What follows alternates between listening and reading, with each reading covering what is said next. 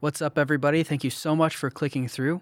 This is the very first episode of the No Tomatoes podcast, our preseason release, if you will. So, this is a special episode in that we wanted to cover the politics surrounding the general election that's coming up. So, it's a little bit earlier than we were planning on actually releasing the podcast.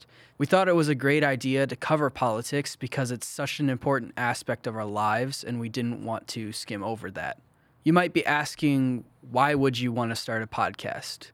And that answer really comes in two parts. First of all, it is to give our band a chance to interact with our audience and the people who listen to our music on a more personal level. But also, it's a chance to give local figures a platform to talk about their passions and really their life's purpose in a lot of cases. So, I really hope you guys enjoyed this episode with Robert Kilgo. He's a super cool guy who's really involved in politics and has a passion for motivating young people to be involved in politics because oftentimes it's super easy for us as younger people to ignore politics and focus on more of our personal lives. But I think it's very important for us to have a hand in politics and actually go out and vote because we have such an amazing freedom in this country to do so and be informed in doing so. So, this episode is being released much earlier than the rest of the episodes, and the rest of the episodes won't be released until January. But we're very excited to start releasing those for you. So, don't forget, we will be hounding you on our profiles, our social media about the brand new content that we're going to be bringing to you. So, look for that in January. Again, thank you so much for watching. If you're on the video version, if you're on the audio version, you won't be missing out on too much just um, listening on the audio, I know is super convenient for doing other things as you listen. But if you aren't already watching the video version and want to see our beautiful faces talk, then you can go to the No Tomatoes podcast on YouTube and watch us there. Enjoy. That's some pretty complicated stuff to play. You don't have respective hands. Do I do? you absolute trash. Having a good time. Like just enjoying myself. I he was like so just so fun. The song sucks. Yep, that's true. What's up, guys? Welcome to the No Tomatoes podcast. This is episode zero. Um, I'm here with Rob Kilgo, and uh, he's going to be talking to us, eh, with us, with me, only me. Usually there's more of us, but um, since this is a special episode, it's just going to be me and him. Um, Rob is currently our student body president at Grace Christian University. He um, grew up a missionary kid in Malaysia. Am I correct? Yep, you're Yeah. right. And I also heard tell that you play piano. I do. I played for nine years. Wow, Yeah, nice. little known fact. So, um, along those lines, do you have any musical theater experience? No, I don't. Mm. No, I wish. Have you seen Hamilton though? I keep telling myself I'm gonna watch it. Oh, haven't and then I it. haven't seen it yet. I know. Dang. I've heard. I've heard really good things though. Yeah, I, I thought it was pretty. I actually, my fiance is super into musical theater, so but I en- ended up only watching the first half of it. But what I saw was really good. Yeah. I was wondering if you had seen it. It's on the to-do list for sure. Yeah. Um, so I guess kind of an icebreaker question. Um, what was it like being a missionary kid? And like, kind of tell us about like how long you were in Malaysia and, and what, what kind of how you grew up. And do you think that gives you a u- unique perspective on politics here? Sure. So, growing up a missionary kid was an extreme privilege. I'm not gonna lie, it really was. Um, but I didn't grow up in the traditional sense a missionary kid. Uh, when I was 13 or 14, my dad moved, like, sold. We sold our house and moved to Malaysia. So I was already pretty well into my development at that point. Um, I grew up in Georgia, in Atlanta, Georgia, the outskirts, and uh, we lived a pretty good life. Uh, my dad one day woke up and for the next three weeks kept waking up every day with only one thought on his mind, and that was missions. And he'd go to work and sit at his desk, and he would tell us about this when he when he would get home, come home. He would just sit there and just want to be out on the field. And me and him had gone on some short-term missions in the past to Kenya, so he'd already had a taste for it, knew what it was about, and for some reason it just stuck to him. And I, well, I don't say for some reason. It's it was a calling for sure. It was God's calling to him. So I was 14 when I moved to Malaysia for the first time. Mm. Uh, I was a freshman in high school, so I spent that year all the way to my senior year in Malaysia. So all my high school years I spent there. And that was absolutely such a cool experience because not a lot of kids in America get to travel abroad ever. Yeah. You know, I, I know most people that go here have never been out of the United States. Yeah. And I know it was in a, a mission capacity, but still having those experiences were super valuable. Um, so yeah, I would say definitely it informs how I view politics because it let me get outside of my box. It let me get outside of this country and see what else was out there. Mm. Um, I've been to 16 countries now total, just through traveling or whatnot, Wow. and every place is so different. And the United States is no different than that. You know, we have our own political system, Mhm. our own way of doing things, and you know, we have our faults, but other countries do too. And so it's being able to go to those countries and seeing what's great about them, but also their setbacks that lets you take a step back here and see what's great about America, but also what our setbacks are. So, Wow. That's really cool. yeah. So, um, I guess I know you're super involved in politics, but I don't know exactly what your plan is. Um, Me neither. For your future, you don't know either. Yeah. um, yeah, so I've always wanted to be a politician. Um, but that's not, if that turns out that's not the best way for me to be able to help people through the political process, then I'll find a different way. Um, right now, I'd love to get some experience working in local government. I think working um, in you know communities that aren't doing as well as others would be my passion right now. So poorer communities like Mhm. Wyoming would be a great example of Yeah. a community that is not necessarily super distressed, but it has its issues, and they're pretty rele- pretty easy for you and I to see. I would I would Mhm. think. That's Wyoming, Michigan for anyone sorry, who Wyoming, doesn't know that. Um, so yeah, I think I'd love to get started in local politics, because as I'm sure we'll talk about, all politics is local.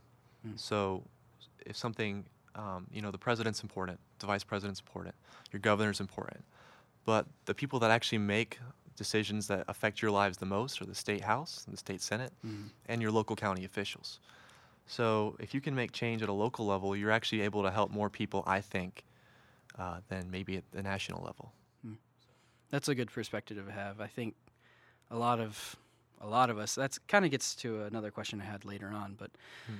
We might as well just go over it now. A lot of us in America think, you know, the presidential election, it's the big thing, um, Yeah. and and that's the only thing we vote for. Um, and I don't think that's really the way we should be handling this. And I, it's, you seem to be, agree.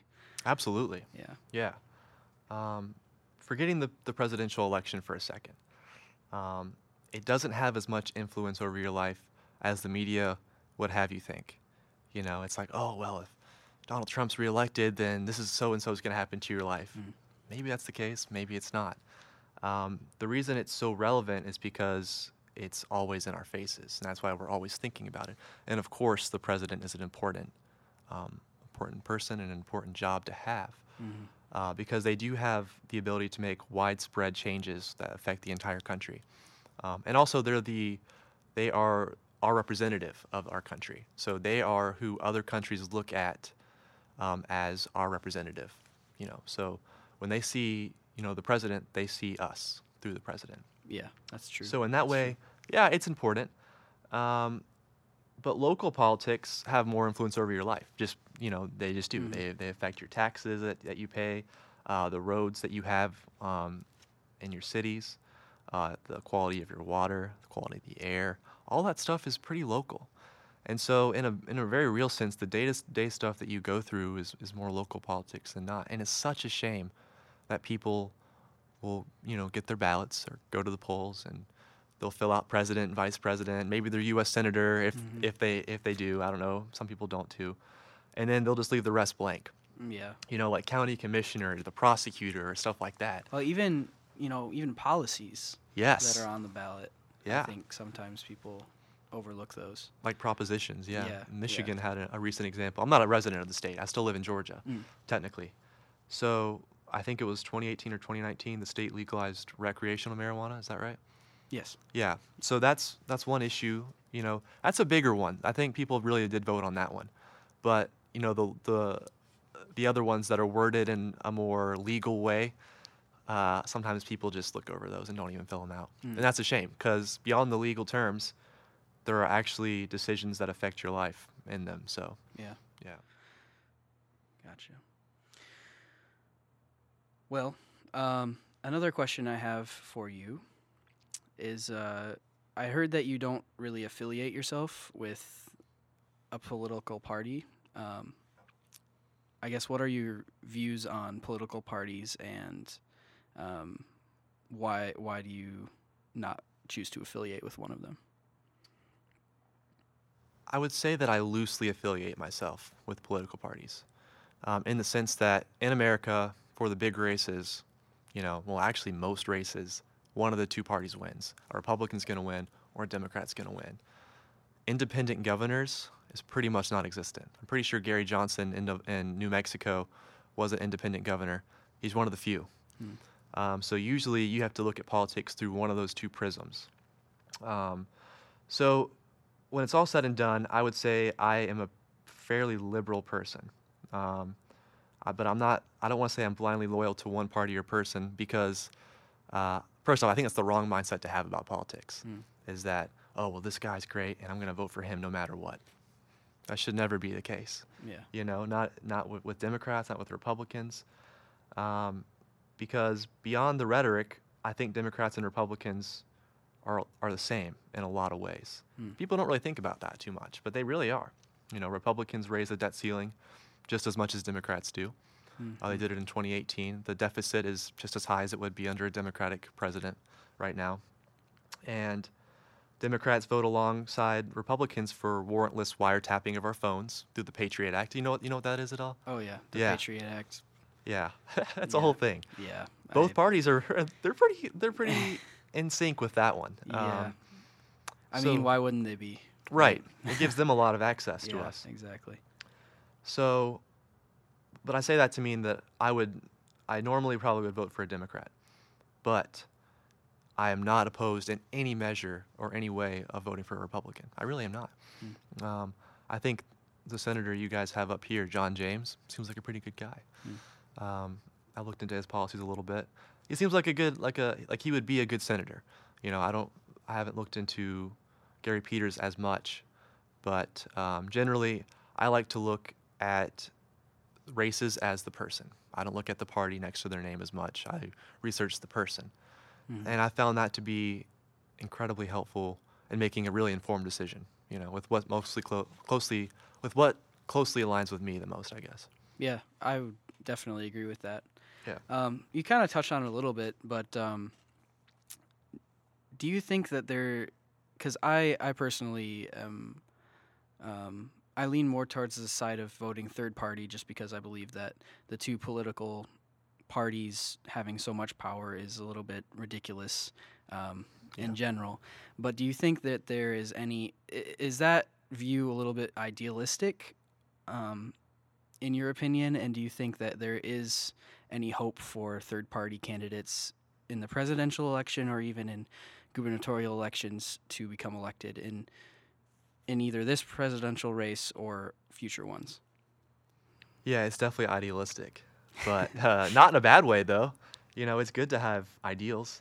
And I would say for the president's race, at least, we'll start there.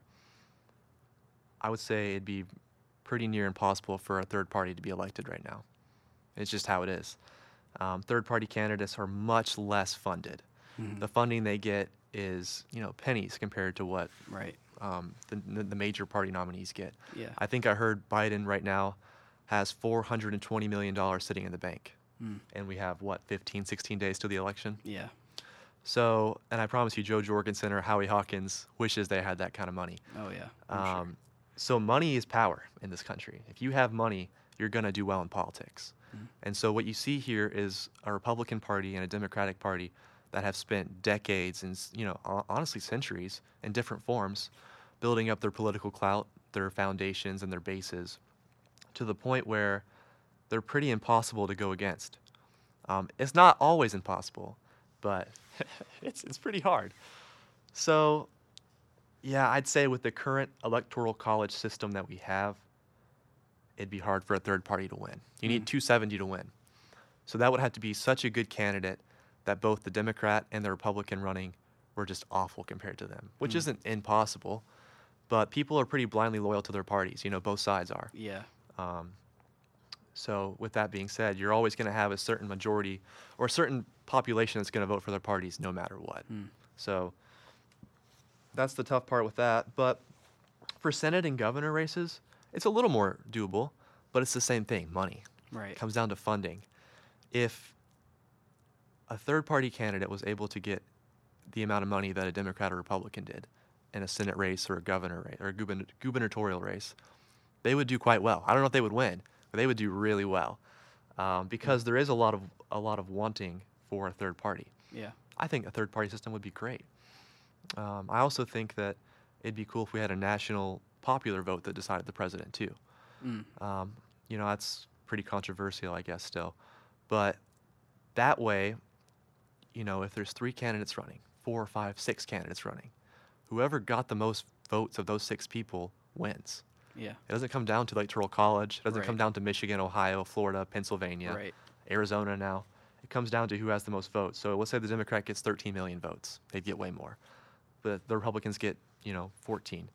And the Libertarian gets 17. They win. And they're Mhm. the president.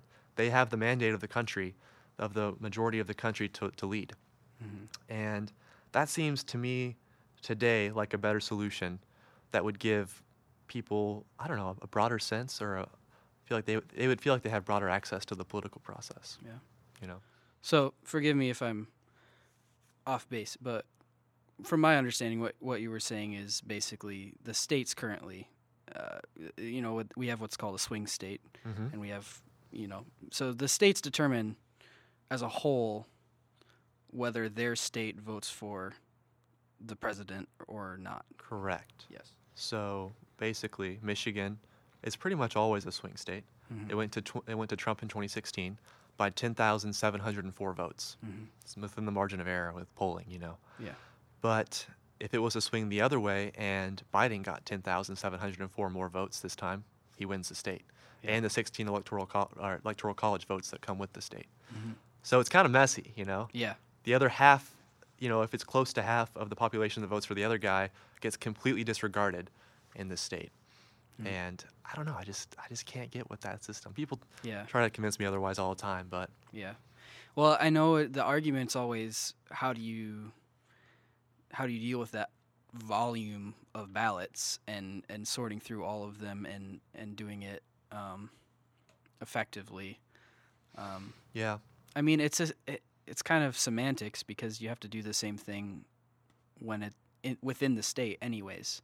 Oh yeah, So- yeah, it happens. Um, I mean, and there would be a, you could make it so there's a system that the states would count their own ballots and then send them in. You know, yeah, um, the biggest one I always hear about is, well, it would give the cities more power over the rural areas. You know, like the, you know, the areas that are less populated. right. It's true, but that's if you consider a city a person. City is not a person. The people in those cities are. True. And so that's where the people live. you Right. know, And if they vote a certain way, then that's how it is. Yeah. And you have to adjust your politics to fit that. Mm. The majority of America is Democratic, like by registered voters. Um, I think it's it's by a significant portion, but because of the system, you know, they they don't always win, basically. Right. Um, and I'm not saying that's a good thing or a bad thing. It's just how it is, you know.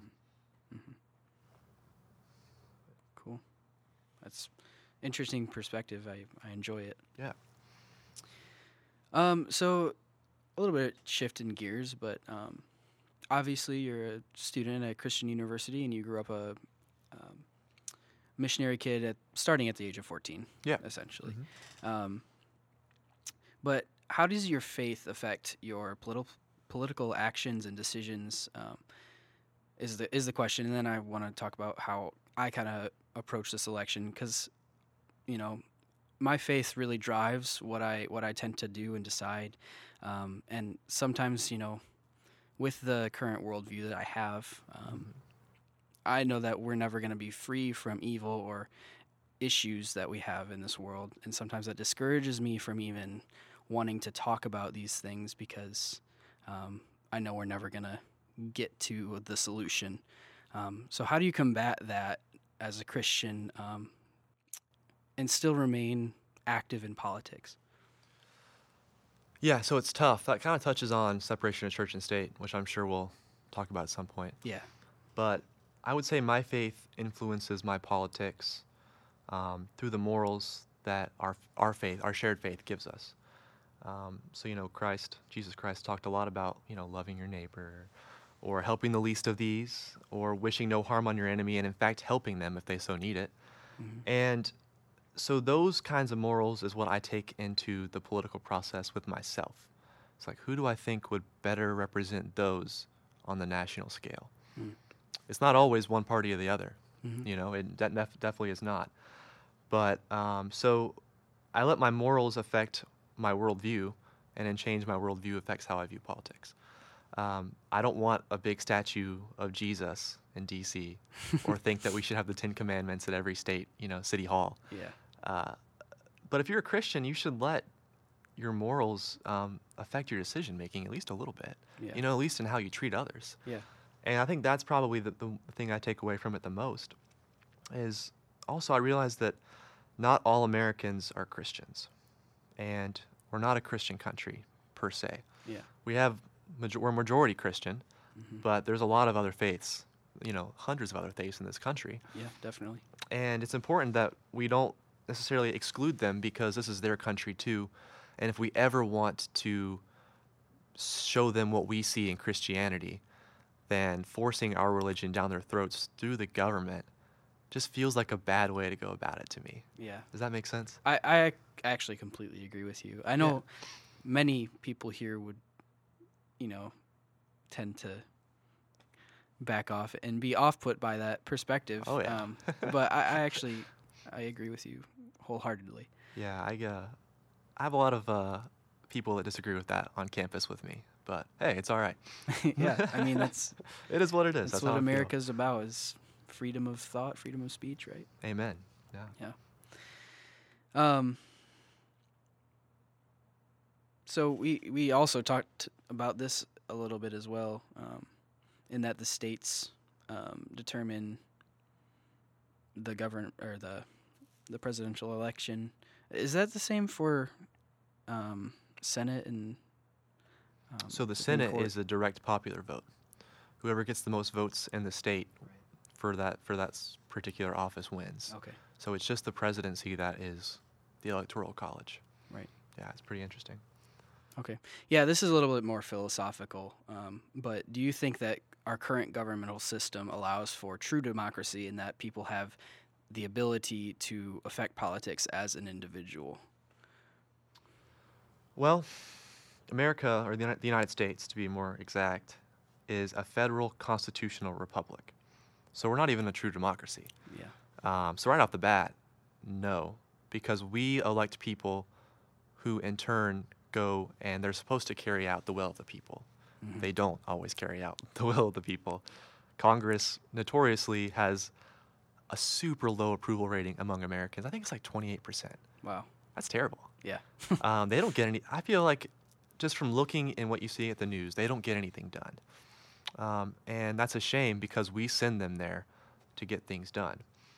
So in a way, we have a we have influence over policy because if we express enough public opinion about something, then it most likely will get done. The problem is, not enough people care about politics or the political system to express that public opinion about things. And so that's why politicians are able to skirt by and have partisan fights all the time because nobody really pays attention. You know, Mm. people do, but how many people pay attention every day? How many people follow politics, you know, every hour even? Yeah. Not that many. Yeah. And so, in a way, it can feel really remote and distant to your everyday life. And I don't want to speak for politicians, but I think they enjoy that because it allows them to get by with some things that they shouldn't be able to Yeah. at times, you Mhm. know. Hope that does that answer your question? Yeah. Okay. de- uh, yeah, definitely. Um, yeah. So let's jump back into uh, the separation of church and state issue.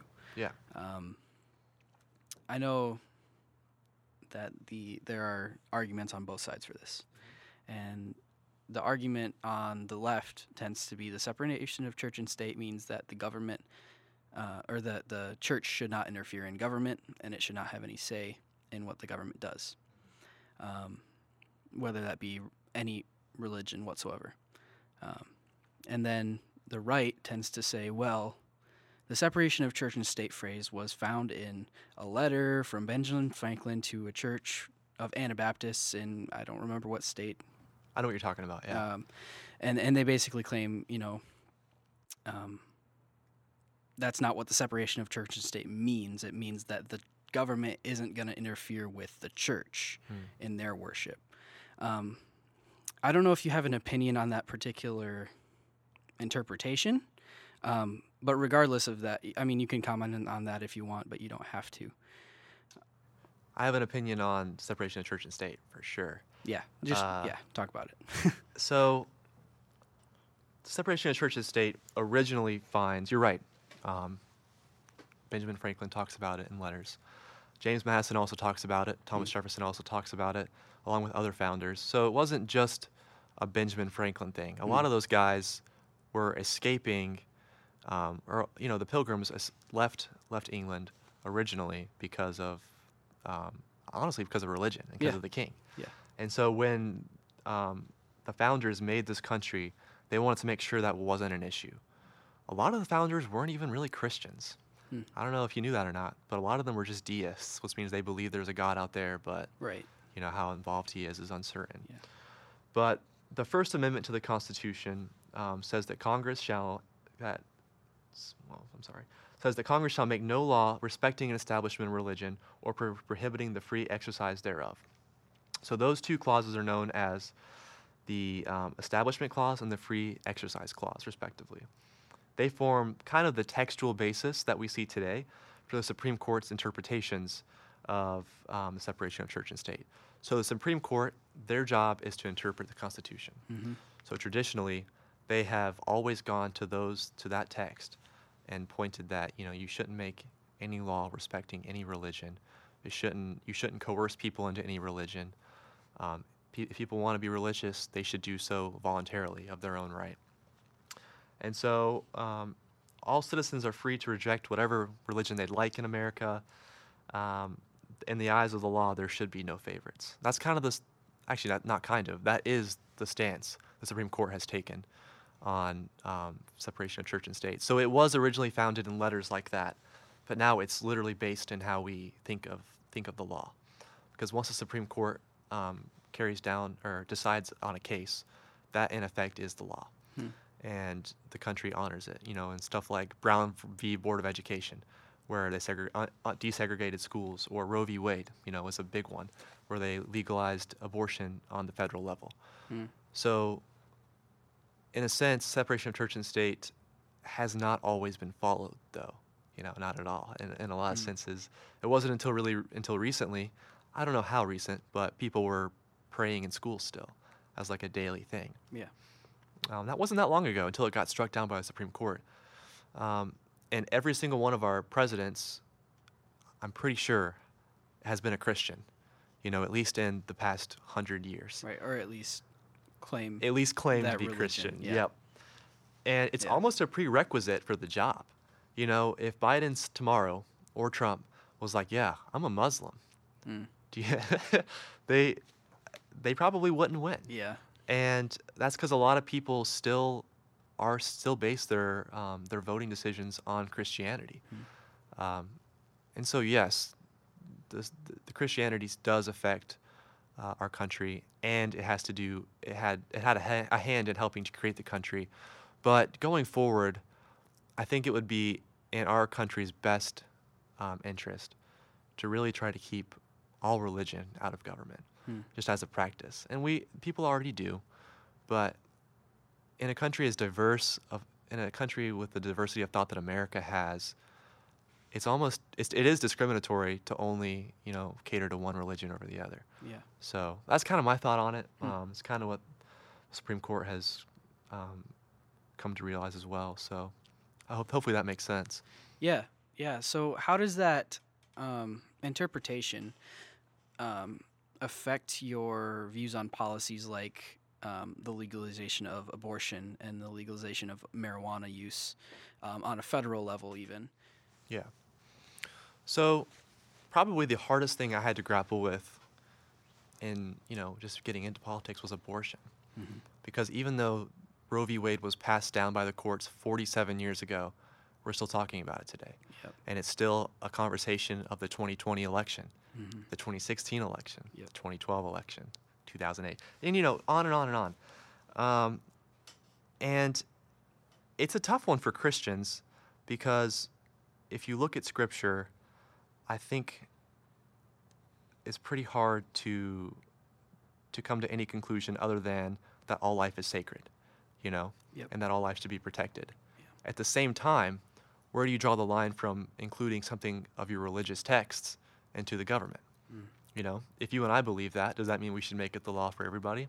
Mm. And that's the debate. Um, I personally would rather spend my time informing people on how to make safe choices, you know, either with contraceptives or whatever, or help them to understand what abortion is, rather than fighting a court case that was passed down in, you know, passed down by Republican judges too, 47 years ago. Because I don't think it's going to get illegalized ever again. Mm. Um, a majority of Americans support it, and so they have the majority opinion on their side. Um, I know it's a rallying cry for a lot of people, though. If somebody says they're pro life, they automatically get a lot of funding and a lot of votes. Mhm. And I just don't think it necessarily translates into them actually doing anything. Mm. But it, it's such a tough decision, and I respect anybody that feels differently than me on it because it is. It's a tough one. But for the legalization of marijuana, it's the same thing. It's like, where do I, you know, Bible never explicitly mis- mentions marijuana. Yeah, yeah. Um, I even found it was super funny. I even found this article. Um, it was in some. Uh, I was on I was on the database for for school doing a paper. Yeah. It was on some Jewish um, newspaper that said, "Did they find marijuana in the tabernacle?" and I'm like, uh, "That's pretty far fetched, but um, that's super far. kind of funny." That is funny. yeah, for marijuana, it's the studies show that it's less effective or less like it affects you less or harms you less than alcohol does. Mm.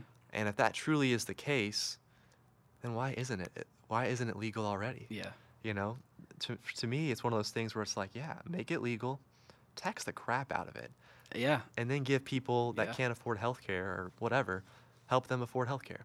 Yep. Or help make sure that the roads that are such a mess here in Michigan actually get paved Mm-hmm. for once. Right.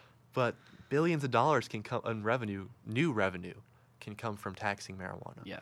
Actual revenue, not f- Yeah. fake revenue. Yeah, actual Yeah. real money that can be quantified and, and used yeah. like right away. Yeah. Um, and to me, it's, a- it's a no-brainer. Uh, I think probably 20 years from now, you and I will, will laugh that we even talked about this because it'll be legal on at the federal level. Yeah. But yeah, it's it's crazy that it's honestly to me it's crazy it's still illegal, Yeah. you know, nationwide. But Yeah, dude, it feels so good to have you say both of those issues. I like 100% agree with you. yeah, Um, and you know, abortion is so so so hard to deal with as a Mhm. Christian. Um, but I've come to the same conclusions. Um, yeah, so it's super tough because people will disagree with you on if you believe that.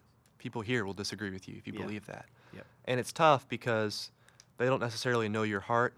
They just hear that, you know, you're okay Yeah. with letting it stay legal Mm. and they're, they just judge you based off of that. Yep. And I don't know, that just that really gets on my nerves because you don't know my heart necessarily Right. or how I've thought about it or anything else or how those in, those issues have impacted my own life.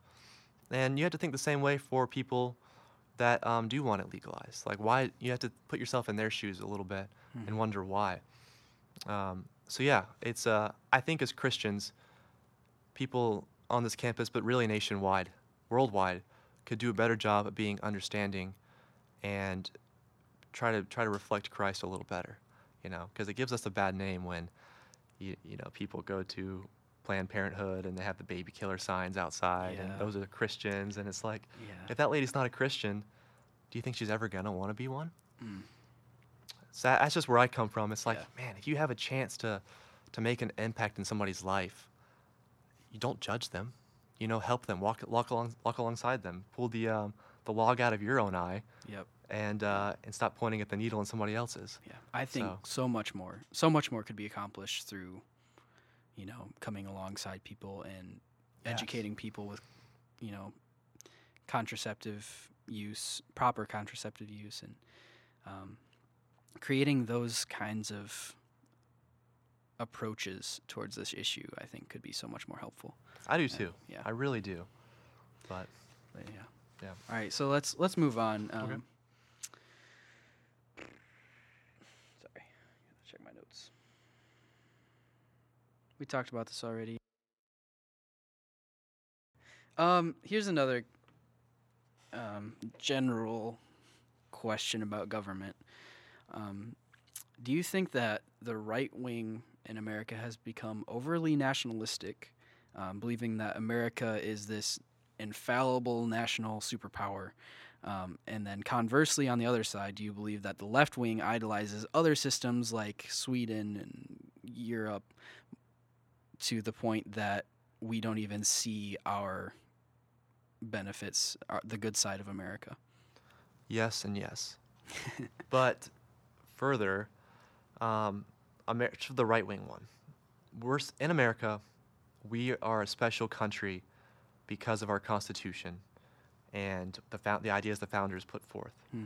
Um, but it has led us to believe that we are superior to every other country in the world. Ah, And that is such a toxic way to think about things because, you know, we didn't have any say in, in being born in this country.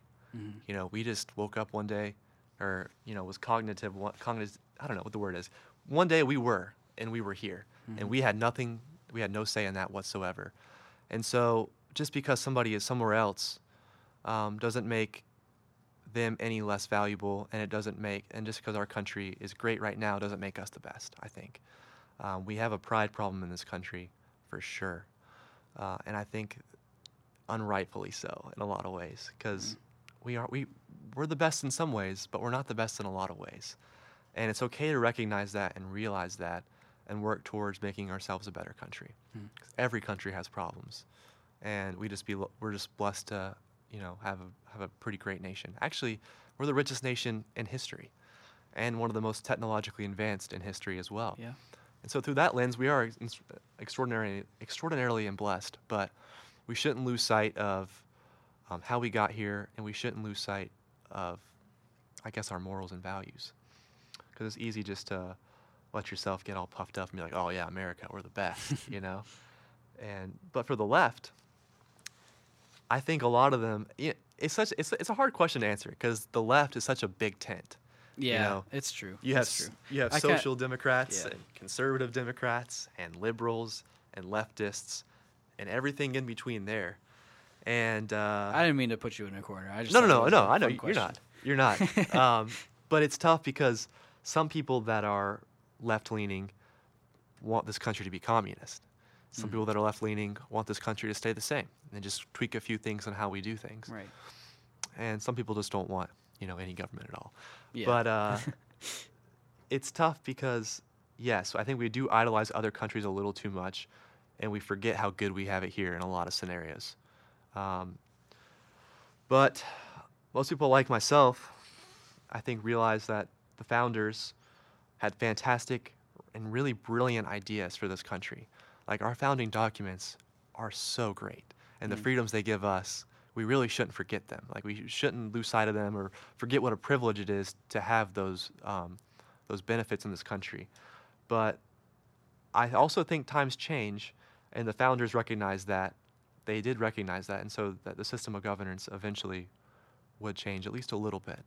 And I think that's okay. You know, we're not the same country we're, we were in 1776. Our guns don't not. take a minute to load. Yep. You know, uh, we we have cell phones and cars Mm-hmm. and planes and stuff those guys literally could never even dreamed of. hmm And so the way we have we have changed a little bit. The way the Supreme Court interprets cases has changed. The way they've interpreted the right to privacy has changed.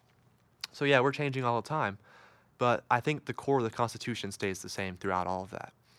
Um, the Constitution itself was not a perfect document. Well, It yeah, uh, it it allowed slaves to be counted as three fifths of a person right. and stuff like that. So, in in my mind, it's okay to to look at it critically still, while also realizing the freedoms that it guarantees you and Mm. being very grateful for those. Yeah. Great answer. Yeah. Thanks. Um, so we're actually doing pretty good on time. We're about to close out. Um, I just kind of want to ask, what advice can you give to voters right now that are listening to this podcast? I would say if you are young and you want to see change in the political process, no matter what that change is, you got to vote. you got to do it. I, I know that it's easy for people our age to stay on the sidelines and not really have to care about these things and Mm. More care about, you know, does so and so like me or am I going to get, a good- get a good grade on this? And it's hard to really tune into, you know, what the big wigs in, pol- in, in Washington are doing Yeah. on a day-to-day basis. But you know, the baby boomers of our gen- of of our time vote at a rate of 70%. So 70% of that generation and older, you know, people that are in their 90s too, they vote. And That's so- actually better than I thought. yeah. Yeah. That's So pretty good. They show up, man. And if we don't show up, then we're not going to be represented in, Yeah. in the process. Yep. If we all showed up at the same rates that they do, we would win every election. Mm. Honestly, if we had a, if we picked out a candidate, let's just say we did, and Gen Z just decided on a candidate, and millennials and Gen Z got together and decided, yeah, we're going to vote for him, and they Mm. all did, it wouldn't even be a question Yeah. that guy would win. So, if you feel like the political system doesn't work for you, or you look at the two candidates right now and you're like, man, these guys don't represent me at all, you got to vote. Because, especially in primaries, because primaries decided Donald Trump, primaries decided Joe Biden. And um, if you vote in both of those and you get all of your friends to do the same, and you vote for a candidate that you feel actually represents the values that you want America to represent to the world and you know inwards, just gotta show up and vote. Vote in the primaries, be active in politics, and then show up and vote in the general election. Yeah. I have a confession to make. What's that? I didn't vote in the primaries. That's all right. It was it was partially because I moved and they were like, "Oh, you have to do all this extra stuff." But yeah, you I should have. So- yeah, You're mean, right. We gotta extra we gotta stand up. That extra stuff makes a difference, though. It does. Um, even on campus, I've helped. Oh man, ten to fifteen people register to vote, um, and at times, every single time that I helped them out, they had questions about the process. Like something came up, and stopped them from finishing the registration for Mhm. whatever reason, and I had to show them, oh, it's because you did this instead of this. Right. And if I hadn't been there, I'm not trying to put myself on a pedestal here, but if I hadn't been there or if nobody was helping them, they easily could have just given up right then and there yeah. and been like, oh, well, I'll do it another day and just never do it another day. Yeah.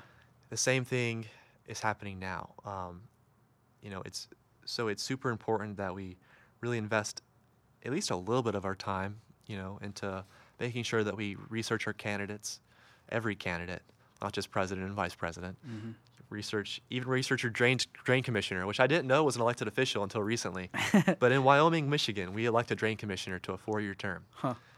Um, but it's important to know that stuff because it helps you make the future you want.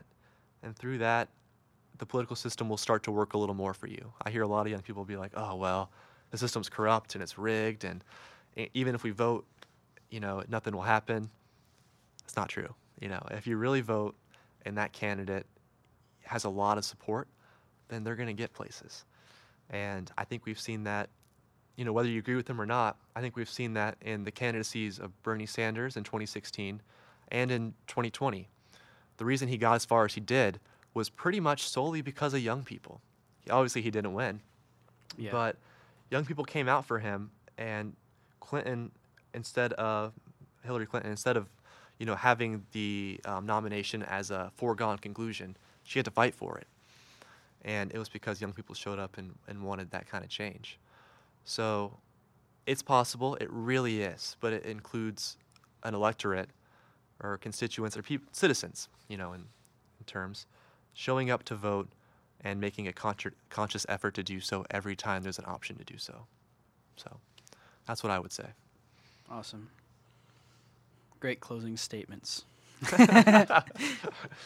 no, so um, I guess uh, this is the part where I close on a recommendation and a quote of the day that will be a regular part of this podcast. Um, we have actually recorded several of these before now, but we're publishing this one first because the pres- presidential election is coming up Awesome. really quickly. So It is.